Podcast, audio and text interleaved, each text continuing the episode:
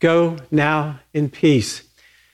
Sounds like a song we like to sing at the close of the worship service here, doesn't it?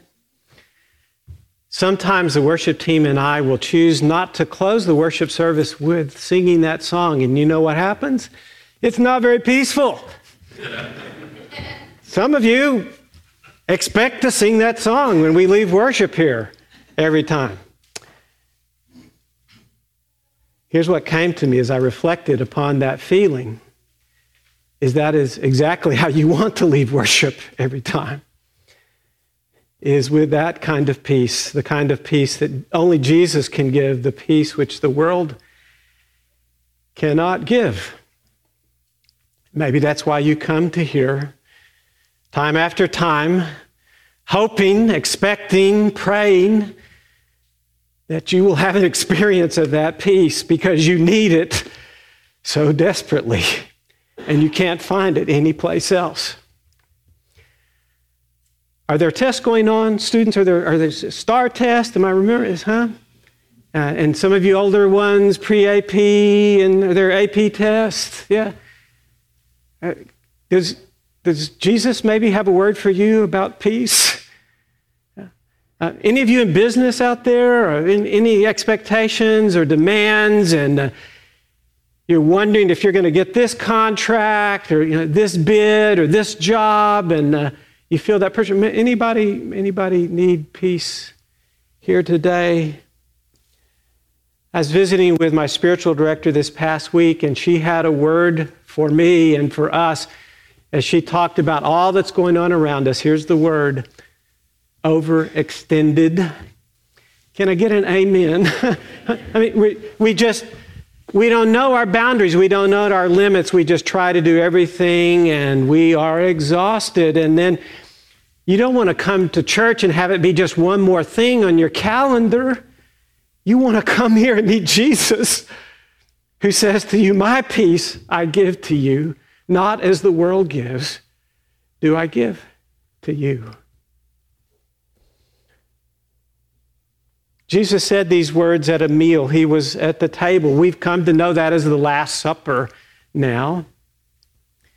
He was there with his closest friends, his closest friends, one who was going to betray him, uh, one was going to deny him, all the others were going to scatter. Do you think they might have needed to hear a word about peace, a peace that passes understanding, a peace which the world cannot give, a peace which comes even when we fail so miserably.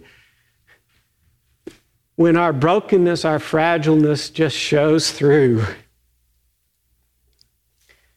Peace. I was born in 1953, so I grew up in the 1960s and 1970s. And some of you remember this sign. Do you remember this sign? Show it here on the screen, huh? Right? Peace and uh, lots, lots of hippies from my era, they would do this kind of thing. And is, is that what Jesus was talking about? Was it simply this? Was it? Huh? There was another sign that was real popular back then, too. Do you remember this sign? And again, hippies would put it on their vans and stuff. And huh, and you wear it as a necklace. I've still seen it around today. I, I, did some research about this sign. It came from 1958. There was a guy in Great Britain who came up with this symbol for peace, and it stood for nuclear disarmament. The N and the D are the semaphore signals for nuclear disarmament. You get it N and D. So that's, that's where that came from. Is that what Jesus was talking about? Is that what Jesus was offering, do you think? Just this or. And, and you know, we, we still uh, say peace today. We just passed the peace of Christ here in worship. We just bumped into one another and, and did that. And uh, our, Jewish friends, for the longest times when they used to greet one another, and in, in Jesus' times especially, they would say shalom. They would greet one another with peace, and it became just a common salutation. I, I, think Jesus was aiming at something maybe a little bit deeper than just passing the peace like that or greeting one another with shalom. Uh, here we, in the letters of the New Testament, Paul would pick up this phrase, and you remember how many of those letters he would start by saying, Grace and peace to you from God our Father and the Lord Jesus Christ. It became part, part of our common language. And even today, this I can't, I can't do this, and y'all going to laugh at me, and that's okay for you to laugh at me because I want you to do it better than I do it. The peace out thing, have you seen this? I, have only seen it on. I've never done. This is the first time I've done it in public. Okay, it's, you go, you, you like this, huh? Get it, huh? Huh? Can I get it? Huh? Show, show, me how it's done. Some of you youth, show me how it's. Okay, and, and some somebody was saying if, if you really what if you really. Oh, you didn't get it? Okay. okay. So you like this, huh? Huh? huh? Can I get applause? Amen. Some of you, I'm just dying up here. Okay. So, so. And, and some see if, if you really are cool, you, you, you kiss, you, you kiss like this, right? Some rock stars or something. Did I do it? Okay. Some of you, you this is all I know. Okay, this is from watching YouTube videos, but um, Jesus was offering us something more than just those things, right? Than just a greeting or a hand signal or something on a, a symbol on a, a, a VW van or. What is the peace that Jesus offers when he says, Go now in peace? As he's leaving and promising that he's going to come back again. I'm going to use an example I found in the Austin American Statesman on December 23rd of, of last year. It's called The Turquoise Table. This article really gripped me. There was this woman in West Austin, and her neighbor was afraid that she was not going to have enough space for a dinner party. So she called Lowe's and ordered a picnic table to be, to be delivered to her house. When they delivered the picnic table to her house, they did not bring it to the backyard. They just set it down in the front yard underneath the tree. She goes, huh, you know, is this, is this one of those God things? She went to Sherwin Williams and she bought a particular shade of paint, this striking turquoise color, and she painted the table turquoise. And what she did then was just made it available to the neighborhood. And she and her family would go out from time to time and they would have a meal there, or the kids would do homework there. But they would unhook from all these other things and they dealt with one another in community. And it started spreading. And, and one of the people that came to her table said, Well, can I get one of those? And she put it in her neighborhood. And the first time she put it out, she saw that some middle schoolers were running on the track team and she got some lemonade. And when they came by, she handed out lemonade. And, and these turquoise tables became little oases of, of, of peace in the world. And it was, and it just kept spreading and spreading. And you, you can read about this, just blog turquoise table. And now it's in 22 states across the United States in three countries. Her goal for this year is to get it in every zip code in the Austin area. Peace is not simply a sentimental, a sentimental feeling. It's not simply the absence of conflict.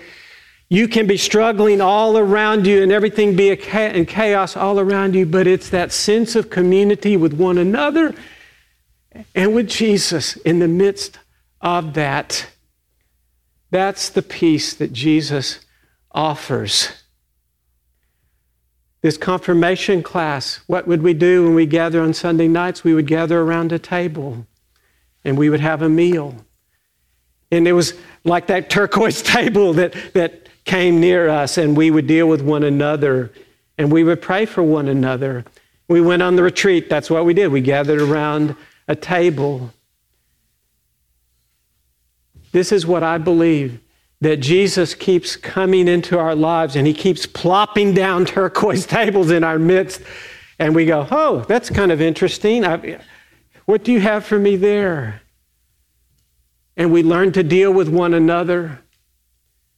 Even those that we disagree with, even though that we count as, as enemy.